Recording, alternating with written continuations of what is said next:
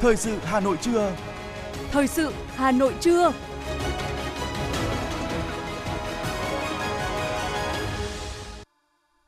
Mời quý vị và các bạn nghe chương trình thời sự trưa nay, thứ hai ngày 28 tháng 11 năm 2022 với những nội dung đáng chú ý sau.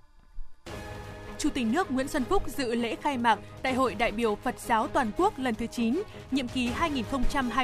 2022-2027. Phiên họp thứ 17 của Ủy ban Thường vụ Quốc hội khai mạc. Giá gạo xuất khẩu của Việt Nam đã tăng lên mức cao nhất kể từ tháng 7 năm 2021. Trong phần tin thế giới có những tin chính, Tổng thư ký NATO thừa nhận châu Âu đang trả giá vì xung đột ở Ukraine. Các công ty công nghệ Đông Nam Á tiến hành sa thải nhân viên. Sau đây là nội dung chi tiết. Thưa quý vị và các bạn, sáng nay tại Hà Nội, Chủ tịch nước Nguyễn Xuân Phúc dự lễ khai mạc Đại hội đại biểu Phật giáo toàn quốc lần thứ 9, nhiệm kỳ 2022-2027 với chủ đề kỷ cương, trách nhiệm, đoàn kết, phát triển. Tại đại hội lần này, Hội đồng chứng minh, Hội đồng trị sự Giáo hội Phật giáo Việt Nam sẽ tiến hành tổng kết, đánh giá thành tựu Phật sự nhiệm kỳ 8 Đại hội 9 sẽ cử hành nghi thức suy tôn Đức Pháp Chủ và Hội đồng chứng minh, suy cử Chủ tịch và Hội đồng trị sự nhiệm kỳ 2022-2027, tấn phong giáo phẩm, tiến hành tu chỉnh hiến trường, tuyên dương khen thưởng các tập thể ban, viện trung ương, ban trị sự và các cá nhân chư tôn Đức Tăng Ni, cư sĩ Phật tử thành viên giáo hội. Sáng nay, tại nhà Quốc hội thủ đô Hà Nội, Ủy viên Bộ Chính trị, Chủ tịch Quốc hội Vương Đình Huệ chủ trì và phát biểu khai mạc phiên họp thứ 17 của Ủy ban Thường vụ Quốc hội. Phát biểu khai mạc phiên họp, Chủ tịch Quốc hội Vương Đình Huệ cho biết, trong thời gian làm việc một ngày, Ủy ban Thường vụ Quốc hội sẽ cho ý kiến về tổng kết kỳ họp thứ tư và cho ý kiến bước đầu về việc chuẩn bị kỳ họp bất thường lần thứ hai nếu có, kỳ họp thứ năm của Quốc hội. Về việc cho ý kiến chuẩn bị kỳ họp bất thường lần thứ hai nếu có, Chủ tịch Quốc hội thông tin Thủ tướng Chính phủ đã có văn bản gửi Ủy ban Thường vụ Quốc hội cho ý kiến về việc trình Quốc hội xem xét sớm 7 nội dung, bao gồm một số nội dung quan trọng như quy hoạch tổng thể quốc gia thời kỳ 2021-2030, tầm nhìn đến năm 2050, dự án luật khám chữa bệnh sửa đổi, đánh giá khoản 3 Nghị quyết 30-2021 về kỳ họp thứ nhất Quốc hội khóa 15 về việc Quốc hội cho phép Chính phủ, Thủ tướng Chính phủ tiếp tục chủ động, linh hoạt áp dụng các biện pháp phòng chống dịch COVID-19. Với thời gian của phiên họp ngắn, nhiều nội dung quan trọng, đồng chí Vương Đình Huệ đề nghị Ủy ban Thường vụ Quốc hội nghiên cứu kỹ lưỡng, phát biểu sôi nổi, liên tục để bảo đảm chất lượng các nội dung và thời gian làm việc của phiên họp ngay sau đó, dưới sự chủ trì, điều hành của Chủ tịch Quốc hội Vương Đình Huệ, Ủy ban Thường vụ Quốc hội cho ý kiến về tổng kết kỳ họp thứ tư và cho ý kiến bước đầu về việc chuẩn bị kỳ họp bất thường lần thứ hai nếu có, kỳ họp thứ năm của Quốc hội.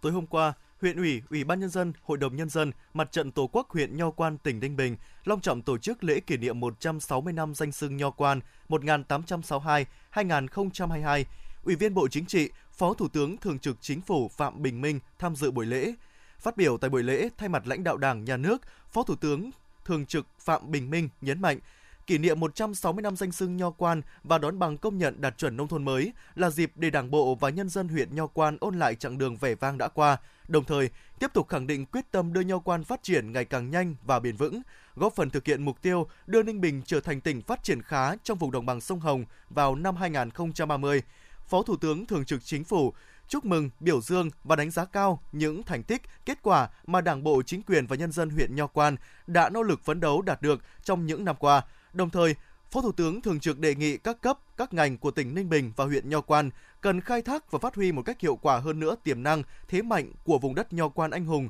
nhất là lợi thế nằm ở vị trí trung chuyển của phía tây nam đồng bằng sông Hồng, là cửa ngõ quan trọng của tỉnh Ninh Bình trong giao lưu phát triển kinh tế văn hóa xã hội với các tỉnh vùng Tây Bắc, vùng Đồng bằng Bắc Bộ và khu bốn cũ. Vào tối cùng ngày, lễ trao giải thưởng khoa học công nghệ quả cầu vàng và giải thưởng nữ sinh khoa học công nghệ Việt Nam năm 2022 đã diễn ra long trọng tại nhà hát Kim Mã, Ba Đình, Hà Nội. Phát biểu tại sự kiện, ông Nguyễn Minh Chiết, Bí thư Trung ương Đoàn Thanh niên Cộng sản Hồ Chí Minh, Chủ tịch Hội sinh viên Việt Nam, Chủ tịch Hội đồng giải thưởng cho biết, ngay từ khi ra đời, Giải thưởng Khoa học Công nghệ Quả cầu vàng và Giải thưởng Nữ sinh Khoa học Công nghệ Việt Nam đã nhận được sự ủng hộ tích cực của các bộ ngành, địa phương và sự hưởng ứng mạnh mẽ của các sinh viên khoa học công nghệ, cộng đồng các nhà khoa học trẻ Việt Nam.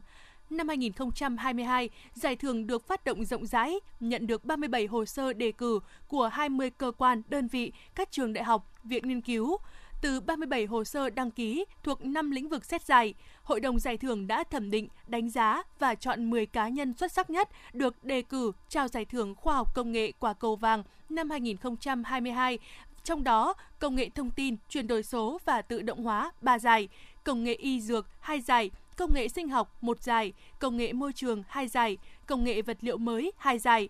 Về giải thưởng Nữ sinh khoa học công nghệ Việt Nam, từ 70 hồ sơ của 11 ngành đào tạo đăng ký xét giải, Hội đồng giải thưởng đã lựa chọn ra 20 nữ sinh xuất sắc để trao giải thưởng Nữ sinh khoa học công nghệ Việt Nam năm 2022. Thưa quý vị và các bạn, năm 2022, thành phố cùng lúc triển khai một khối lượng công việc lớn, vừa thực hiện nhiều nhiệm vụ cho chung và dài hạn như tổng kết nghị quyết số 11 NQTU của Bộ Chính trị, tổng kết luận thủ đô, triển khai quy hoạch thủ đô và điều chỉnh quy hoạch xây dựng chung thủ đô, triển khai dự án đường vành đai 4 vùng thủ đô, ra soát tổng thể và toàn diện các lĩnh vực, các địa bàn để xây dựng và triển khai đề án phân cấp ủy quyền, triển khai kế hoạch đầu tư đối với ba lĩnh vực giáo dục, y tế, văn hóa. Với sự nỗ lực của toàn hệ thống chính trị từ thành phố tới cơ sở, Hà Nội đã đạt được kết quả đáng ghi nhận.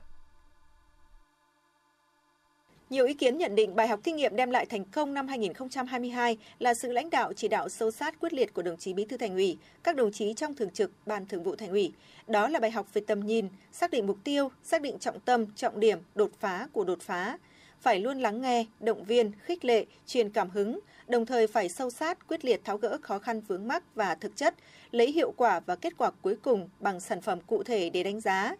Đồng chí Nguyễn Văn Chiến, Phó Bí thư Thường trực Quận ủy Cầu Giấy cho biết. Ờ, với một cái nhiệm vụ chính phủ giao cao và tương tự như vậy thì đối với các quận huyện chúng tôi cũng đều được tăng ca.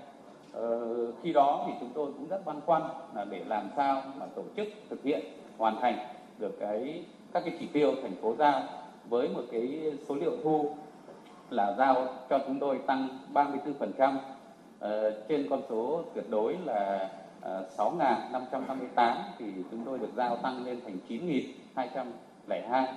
thế và cũng rất mừng là đến thời điểm này ở trong cái thống kê của sở tài chính ờ, trong dự thảo báo cáo của ủy ban dân thành phố thì ước là chúng tôi cũng sẽ hoàn thành có vượt Bên cạnh những kết quả đạt được, một số ý kiến cho rằng nên phân tích sâu về hạn chế, đặc biệt là nguyên nhân của những tồn tại hạn chế để từ đó để ra phương hướng và giải pháp cho năm 2023. Đó là hạn chế về công tác phối hợp giữa các sở ban ngành của thành phố và giữa các sở ban ngành với các quận huyện thị xã là thiếu quyết liệt, còn tình trạng đùn đẩy, né tránh của người đứng đầu một số đơn vị, hạn chế trong cải cách thủ tục hành chính, sự chậm trễ trong việc thực hiện các kết luận của thanh tra và kiểm toán nhà nước, việc chậm khắc phục những hạn chế khuyết điểm đã được chỉ ra theo tinh thần của Nghị quyết Trung ương 4 khóa 11, nhiều việc tồn động kéo dài gồm 404 dự án tồn động. Bí thư quận ủy Tây Hồ Lê Thị Thu Hằng, Bí thư huyện ủy Thường Tín Nguyễn Tiến Minh cho biết. Cái công tác phối hợp của với các sở ngành thành phố với với các quận huyện thì nó cũng còn có những điểm mà chúng ta cũng có thể là nói là chưa thực hiện được à, một cách gọi là cái đẩy nhanh được tiến độ.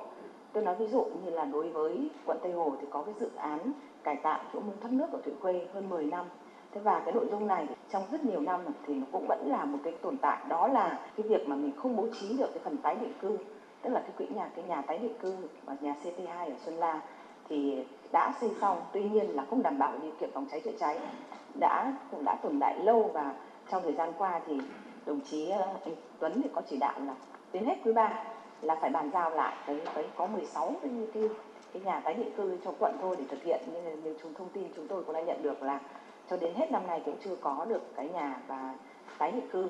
Trên địa bàn của huyện Thường Tín có hai khu công nghiệp mới là Bắc Thường Tín và Phụng Hiệp ở phía Nam. Huyện hiện có là 11 cụm công nghiệp đang hoạt động, hai cụm công nghiệp đang thi công, một cụm công nghiệp khắp khởi công và nhiều cụm sẽ triển khai trong thời gian tới để tạo điều kiện về hạ tầng cho khu công nghiệp này, như khu công nghiệp Bắc Thường Tín và khu công nghiệp Phụng Hiệp thì đề nghị với Sở Kế hoạch Đầu tư ờ, quan tâm, tham mưu báo cáo với Ủy ban nhân thành phố và Ủy ban nhân thành phố báo cáo với Hội đồng nhân dân thành phố tại kỳ họp đầu tháng 12 thì giao cho huyện làm chủ đầu tư để để ờ, triển khai mấy cái mấy cái dự án đường để vào phục vụ cho các cái khu công nghiệp ấy thôi ạ. Thì khu công nghiệp này ờ, dự kiến là sẽ tăng thu ngân sách cho thành phố và huyện. Đối với năm 2023, nhiều ý kiến của các đại biểu cho rằng cần tập trung dự báo, đánh giá và phân tích kỹ hơn về bối cảnh, trong đó đều thống nhất nhận định cho rằng năm 2023 sẽ có nhiều khó khăn hơn so với năm 2022. Trong lĩnh vực đầu tư công, đây là điểm yếu của các năm, trong đó đặc biệt là năm 2022, việc giải ngân còn chậm. Nhiều ý kiến đề nghị cần đánh giá về hiệu quả đầu tư, về thứ tự ưu tiên như đối với lĩnh vực giao thông, do đầu tư giàn trải không theo thứ tự ưu tiên nên không thông suốt toàn tuyến và không phát huy được hiệu quả đầu tư. Cùng với đó, cần đánh giá giám sát hiệu quả đầu tư từ trước khi dự án được phê duyệt. Cần tiếp tục ra soát quy hoạch ngành, lĩnh vực, quy hoạch tích hợp các ngành khi đề xuất dự án, trong đó đặc biệt là giao thông phải luôn đi trước, quy hoạch đất đai phải gắn kết chặt chẽ khoa học với các quy hoạch khác. Năm 2023, năm bản lề của kế hoạch 5 năm 2020-2025 có ý nghĩa to lớn đối với sự phát triển kinh tế xã hội của thủ đô. Đây còn là năm đánh giá sơ kết giữa nhiệm kỳ thực hiện nghị quyết đại hội đảng các cấp.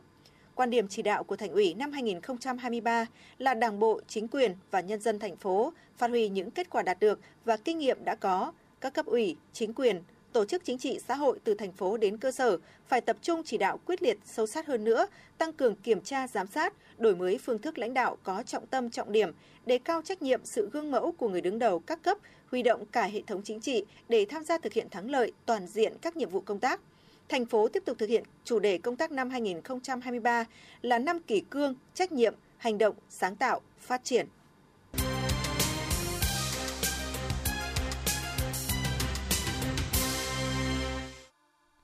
Chương trình thời sự xin được tiếp nối với một số thông tin kinh tế. Theo Văn phòng điều phối chương trình xây dựng nông thôn mới Hà Nội, trên địa bàn thành phố hiện có 70 cụm công nghiệp đang hoạt động với tổng diện tích theo quy hoạch là 1.686 ha. Trong đó, hiện trạng có 1.392 ha đã đầu tư xây dựng hạ tầng, hoạt động ổn định. Các cụm công nghiệp đang thu hút 3.864 hộ doanh nghiệp vào đầu tư sản xuất, kinh doanh với hơn 60.000 lao động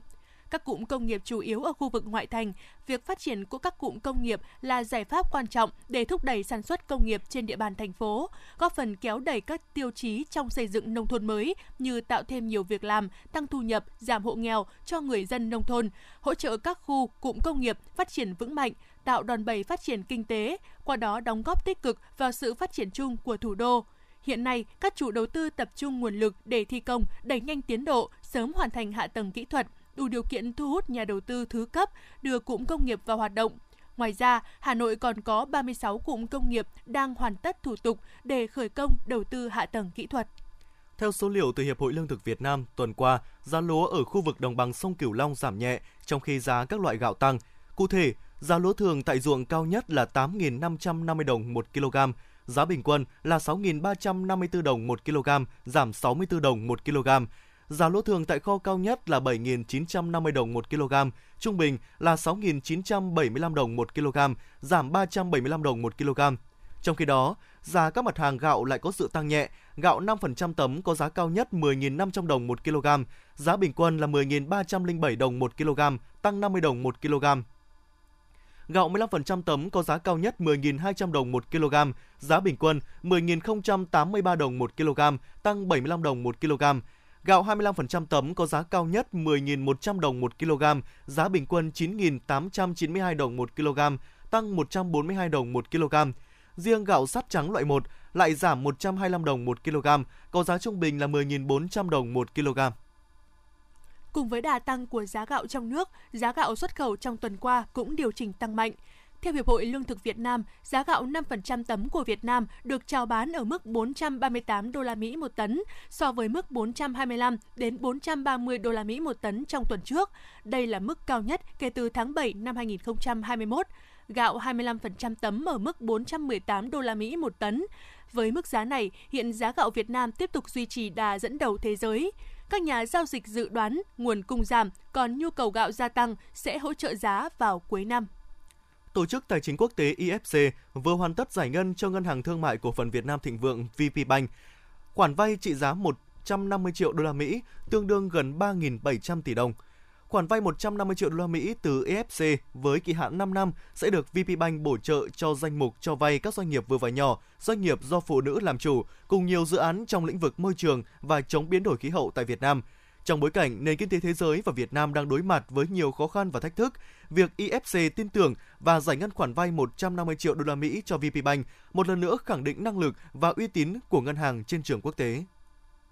Ngân hàng Thương mại Cổ phần Công thương Việt Nam Vietinbank vừa thông báo về việc sửa đổi phương án phát hành, phương án sử dụng và trả nợ vốn thu được từ các đợt phát hành trái phiếu ra công chúng năm 2022. Cụ thể, Vietinbank sẽ chào bán 3.500 tỷ đồng trái phiếu kỳ hạn 8 năm và 5.500 tỷ đồng trái phiếu kỳ hạn 10 năm trong số đó, 5.000 tỷ đồng trái phiếu sẽ được phát hành từ quý 4 năm 2022 đến quý 1 năm 2023. 4.000 tỷ đồng trái phiếu được phát hành từ quý 2 năm 2023 đến quý 3 năm 2023. Trường hợp đợt 1 chưa phát hành hết khối lượng chào bán như dự kiến, thì phần bán chưa hết sẽ được chuyển qua đợt 2 tương ứng theo từng kỳ hạn trái phiếu. Lãi suất của các trái phiếu trên là lãi suất thả nổi có điều chỉnh theo định kỳ, áp dụng cho toàn bộ thời hạn của mỗi trái phiếu, tính theo tỷ lệ phần trăm trên năm và được xác định theo công thức lãi suất mỗi trái phiếu bằng lãi suất tham chiếu cộng biên độ lãi suất.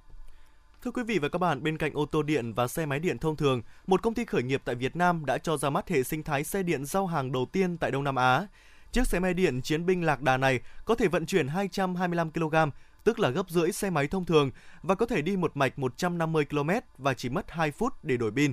Trung bình mỗi năm, một chiếc xe giúp giảm 4 tấn carbon. Chiếc xe cũng có thể lội nước hay là khóa xe từ xa bằng điện thoại. Sẽ có 200 trạm đổi pin trên cả nước. Loại xe điện giao hàng này sẽ giúp tiết kiệm thời gian, giảm ô nhiễm môi trường và chứng tỏ sự mạnh dạn tiên phong của các khởi nghiệp trẻ trong đổi mới sáng tạo, giải quyết bài toán ô nhiễm môi trường từ những sản phẩm hữu ích. Là mô hình đầu tiên tại Đông Nam Á, mô hình xe điện giao hàng đang thu hút sự chú ý của nhiều nhà đầu tư trong và ngoài nước trong lĩnh vực logistics.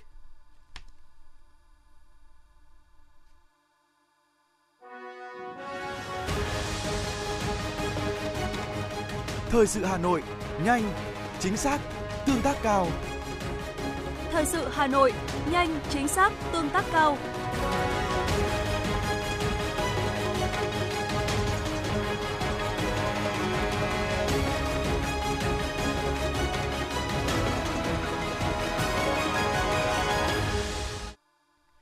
Quý vị và các bạn, Sở Y tế Hà Nội vừa ban hành công văn về việc tăng cường kiểm soát chi phí khám chữa bệnh bảo hiểm y tế, thực hiện dự toán chi khám chữa bệnh bảo hiểm y tế năm 2022 gửi các cơ sở khám chữa bệnh trên địa bàn – theo đó, để đảm bảo quyền lợi người bệnh có thẻ bảo hiểm y tế, quản lý và sử dụng hiệu quả kinh phí khám chữa bệnh bảo hiểm y tế, Sở Y tế Hà Nội yêu cầu các bệnh viện thực hiện nghiêm việc đối chiếu thẻ bảo hiểm y tế, bao gồm thẻ giấy và thẻ điện tử và giấy tờ tùy thân của người có thẻ bảo hiểm y tế khi đi khám chữa bệnh theo đúng quy định đồng thời khẩn trương triển khai tiếp đón khám bệnh bằng căn cước công dân gắn chip. Đặc biệt, Sở Y tế yêu cầu các cơ sở chỉ thực hiện kê đơn cấp thuốc khi người có khi có người bệnh bảo hiểm y tế đến khám, điều trị, nghiêm cấm hành vi lập khống hồ sơ, chứng từ, thanh toán bảo hiểm y tế, thực hiện chỉ định dịch vụ xét nghiệm, dịch vụ kỹ thuật thuốc, vật tư y tế hợp lý, phù hợp với tình trạng bệnh và theo hướng dẫn chẩn đoán điều trị của Bộ Y tế ban hành, ra soát bệnh nhân nội trú nằm viện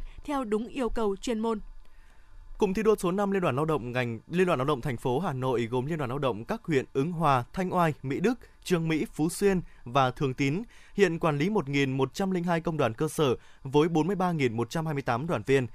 Năm 2022, các hội thi của cụm thi đua đã đổi mới về hình thức, nội dung, đảm bảo thiết thực, hiệu quả, tránh lãng phí. Vai trò trách nhiệm của đơn vị cụm trưởng, cụm phó, cụm thi đua tiếp tục được phát huy. Các đơn vị thành viên trong cụm thi đua đã có những mô hình mới, cách làm hay sáng tạo, để các đơn vị trong cụm học tập, nhân rộng, đã có 6 trên 6 đơn vị đạt và vượt chỉ tiêu về phát triển đoàn viên và thành lập công đoàn cơ sở, 6 trên 6 đơn vị hoàn thành vượt chỉ tiêu giai đoạn 1, thực hiện chương trình 1 triệu sáng kiến, nỗ lực vượt khó, sáng tạo, quyết tâm chiến thắng đại dịch COVID-19 do Tổng Liên đoàn Lao động Việt Nam phát động. 6 trên 6 đơn vị tham gia cuộc thi ảnh và có 3 đơn vị đạt giải, 6 trên 6 đơn vị vượt chỉ tiêu về ký mới thỏa ước lao động tập thể, các đơn vị trong cụm đều được Liên đoàn Lao động thành phố khen thưởng vì có thành tích xuất sắc trong tổ chức hoạt động tháng công nhân và chương trình 1 triệu sáng kiến.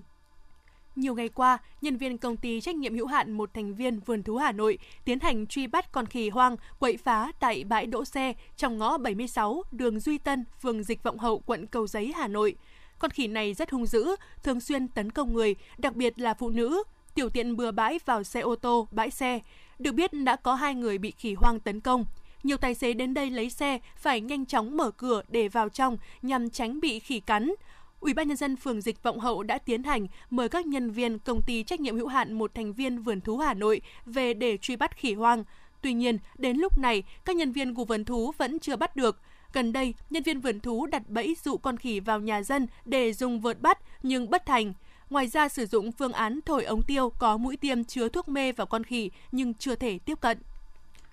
Thưa quý vị và các bạn, với sự vào cuộc của cả hệ thống chính trị, công tác đảm bảo trật tự đô thị, vệ sinh môi trường trên địa bàn quận Hoàng Mai đã có sự chuyển biến tích cực, diện mạo đô thị xanh sạch đẹp hơn. Đặc biệt cuộc thi giữ gìn ngõ phố xanh sạch đẹp đã phát huy vai trò của các tổ chức đoàn thể, tổ dân phố trong việc tham gia giữ gìn cảnh quan môi trường, bộ mặt đô thị đã sáng xanh sạch đẹp hơn. Có dịp trở lại phường Định Công, quận Hoàng Mai, ai cũng dễ dàng nhận thấy sự đổi thay của cảnh quan nơi đây. Nhiều tụ điểm chân rác ngày nào, giờ đây con đường thoáng rộng. Mô hình ý nghĩa này hiện đã được phường triển khai, được người dân đồng tình hưởng ứng. Đến nay, tình trạng xả rác thải bừa bãi đã giảm đáng kể, góp phần làm cho môi trường sống trên địa bàn phường thêm xanh sạch đẹp. Bà Phạm Thu Giang, khu dân cư số 27, phường Định Công, quận Hoàng Mai chia sẻ. Khi mà khi mà tuyên truyền, tức là gì? Đường hoa này là của tổ dân phố, do toàn dân tham gia và giao cho chi hội phụ nữ là chủ trì chăm sóc để giữ gìn nó lâu dài. Đến thời điểm này là sau 2 năm rồi, thấy là cái quan điểm đấy đã huy động được toàn bộ công sức rồi các thứ của toàn dân, mỗi người phải chủ động. Thì hiện tại đến bây giờ cái con đường hoa này trước tiên là người dân ở đấy được hưởng, chính là người được hưởng thành quả đem lại cho từng cái nội dung việc khác nhau để bảo đảm công tác vệ sinh môi trường, quận Hoàng Mai đã triển khai đồng bộ nhiều giải pháp. Ban quản lý dự án đầu tư xây dựng quận đã ký kết hợp đồng với nhà thầu thực hiện công tác duy trì vệ sinh môi trường trên địa bàn quận. Dưới sự chỉ đạo của Ủy ban nhân dân quận, sự giám sát sát sao của Ban quản lý dự án đầu tư xây dựng quận Hoàng Mai, liên danh công ty cổ phần dịch vụ môi trường Thăng Long, công ty cổ phần môi trường đô thị Thanh Trì đã đáp ứng được công tác bảo đảm vệ sinh môi trường trên địa bàn quận. Việc duy trì vệ sinh đường phố, vỉa hè, ngõ xóm được thực hiện hàng ngày – lượng rác và cát bụi phát sinh trên lòng đường, hè phố được kịp thời thu dọn. Đặc biệt, công tác đảm bảo vệ sinh môi trường cũng được các cấp ủy, chính quyền, Hội Liên hiệp Phụ nữ, Đoàn Thanh niên quận, phường cùng các tổ dân phố triển khai sáng tạo bằng nhiều hoạt động thiết thực. Bà Nguyễn Mai Anh, Phó Chủ tịch Hội Liên hiệp Phụ nữ quận Hoàng Mai chia sẻ. Cứ đến thời điểm à, thứ bảy chủ nhật cuối tuần thì ở các tri hội đều phát động à, tổng vệ sinh môi trường Ờ, thu gom phế liệu gây quỹ từ thiện, cũng như là à, trồng và chăm sóc các tuyến hoa của phụ nữ. Và từ những cái hiệu quả của mô hình này thì cảnh quan môi trường à, và ý thức của người dân cũng đã được thay đổi rất nhiều. Rất nhiều điểm à, chân rác cũng đã được xóa bỏ, thay vào đó là những cái vườn hoa rực rỡ màu sắc. Và mọi người cũng cũng ý thức thay đổi cái hành vi của mình hơn rất nhiều. Ờ, cùng với đó thì chúng tôi cũng ờ, thường xuyên là tuyên truyền cũng như là truyền thông về bảo vệ môi trường, về hạn chế rác thải nhựa cũng như là có những cái hoạt động ờ, thực tế để mọi người ờ, nâng cao ý thức hơn. Ngoài việc tăng cường tuyên truyền, tạo sự chuyển biến trong nhận thức của người dân, các phường trên địa bàn quận Hoàng Mai đã tổ chức gia quân xử lý trật tự đô thị, xử lý các điểm bệ bục, xóa bỏ các mái che, máy vẩy còn tồn động trên các tuyến phố. Đồng thời, các phường đã tập trung xử lý đối với băng rôn và quảng cáo giao vặt trái phép, trong đó tháo rỡ băng rôn treo trên cây xanh, cột đèn chiếu sáng, cột tín hiệu giao thông, ra soát những số điện thoại quảng cáo giao vặt vi phạm trên địa bàn. Duy trì phong trào tổng vệ sinh vào cuối tuần trên các tuyến phố, ngõ phố và tổ chức thu dọn, rác, vận chuyển phế thải tồn động tại các khu dân cư, các điểm kinh doanh buôn bán, các cửa hàng, khu vực họp chợ và các điểm công cộng. Ông Nguyễn Anh Tuấn, Bí thư Đảng ủy phường Định Công, quận Hoàng Mai cho biết là một cái địa bàn đang trong quá trình đô thị hóa thì chúng tôi cũng triển khai ờ, tốt những cái việc ờ, quản lý trật tự đô thị, ờ, vệ sinh môi trường, chỉnh trang đường phố. Với việc đầu tư của quận và phường thì bộ mặt đô thị của phường Đình Công cũng ngày một sáng xanh sạch đẹp hơn và chúng tôi cũng đặt cái mục tiêu là duy trì thường xuyên để làm sao tạo được cái bộ mặt đô thị xanh sạch đẹp các hội ban ngành đoàn thể của phường thì đóng vai trò hết sức quan trọng trong việc tuyên truyền và vận động nhân dân thực hiện tốt cái phong trào vệ sinh môi trường à, chỉnh trang đô thị trên địa bàn toàn phường. À, với lực lượng chức năng là, là phường và lực lượng công an phường thì là cái lực lượng trực tiếp duy trì. Còn với các hội ban ngành đoàn thể thì các bác các ông chí là lực lượng mà tuyên truyền vận động tới hội viên đoàn viên để cùng với nhân dân làm sao là chung tay để thực hiện tốt cái công tác duy trì chỉnh trang đô thị vệ sinh môi trường trên địa bàn phường. Bên cạnh những kết quả đã đạt được trong quá trình triển khai ngõ phố xanh sạch đẹp trên địa bàn quận Hoàng Mai cũng gặp không ít những khó khăn như mật độ giao thông cũng như cơ sở kinh doanh trên địa bàn lớn, tạo sức ép lên hạ tầng đô thị, gây khó khăn cho việc sắp xếp và duy trì trật tự đô thị trên các tuyến phố này. Để khắc phục những tồn tại nêu trên, thời gian tới, quận Hoàng Mai tiếp tục công tác tuyên truyền để người dân hiểu, tự giác chấp hành, đồng thời xử lý nghiêm đối với những trường hợp vi phạm, đảm bảo mỹ quan đô thị, vệ sinh môi trường trên địa bàn.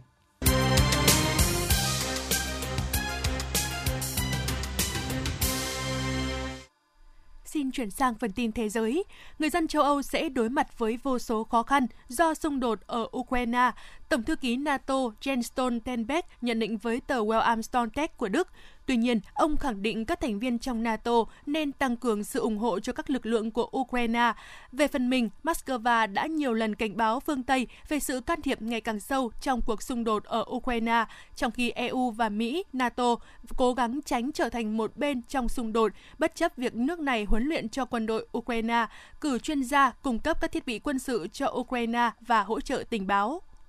Canada đã lần đầu tiên công bố chiến lược Ấn Độ Dương-Thái Bình Dương – Kế hoạch này đóng vai trò rất quan trọng đối với an ninh quốc gia và khí hậu cũng như các mục tiêu kinh tế của Canada. Bốn bộ trưởng nước này đã thay phiên nhau trình bày chi tiết trong bản kế hoạch dài 26 trang về kế hoạch mới này trong một cuộc họp báo ở Vancouver. Giới chức Canada cho biết sẽ chi 1,7 tỷ đô la Mỹ để tăng cường an ninh mạng và quân sự, đồng thời thắt chặt các quy tắc đầu tư nước ngoài để bảo vệ tài sản trí tuệ và ngăn chặn các doanh nghiệp nước khác thu mua các nguồn cung cấp khoáng sản quan trọng.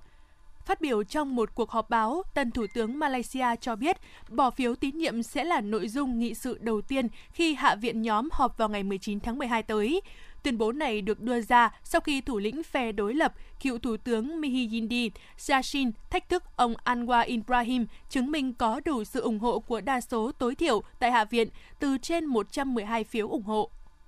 Thưa quý vị, Thủ tướng Malaysia Anwar Ibrahim thông báo chính phủ nước này sẽ xem xét đánh giá lại hiệu quả của chương trình trợ cấp ở nước này. Động thái trên nhằm hỗ trợ tốt hơn cho người dân Malaysia đang vật lộn với chi phí sinh hoạt tăng cao. Theo ông Anwar, các chương trình trợ cấp được triển khai rộng rãi trước đây không thể giải quyết hiệu quả vấn đề chi phí sinh hoạt, đặc biệt đối với những người có thu nhập thấp và người nghèo.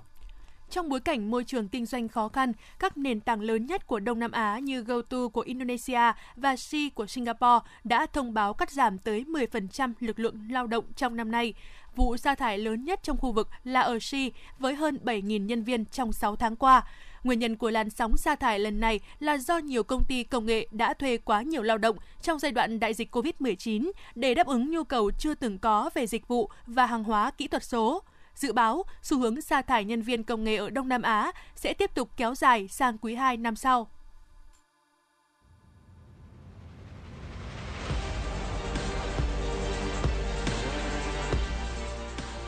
Bản tin thể thao Bản tin thể thao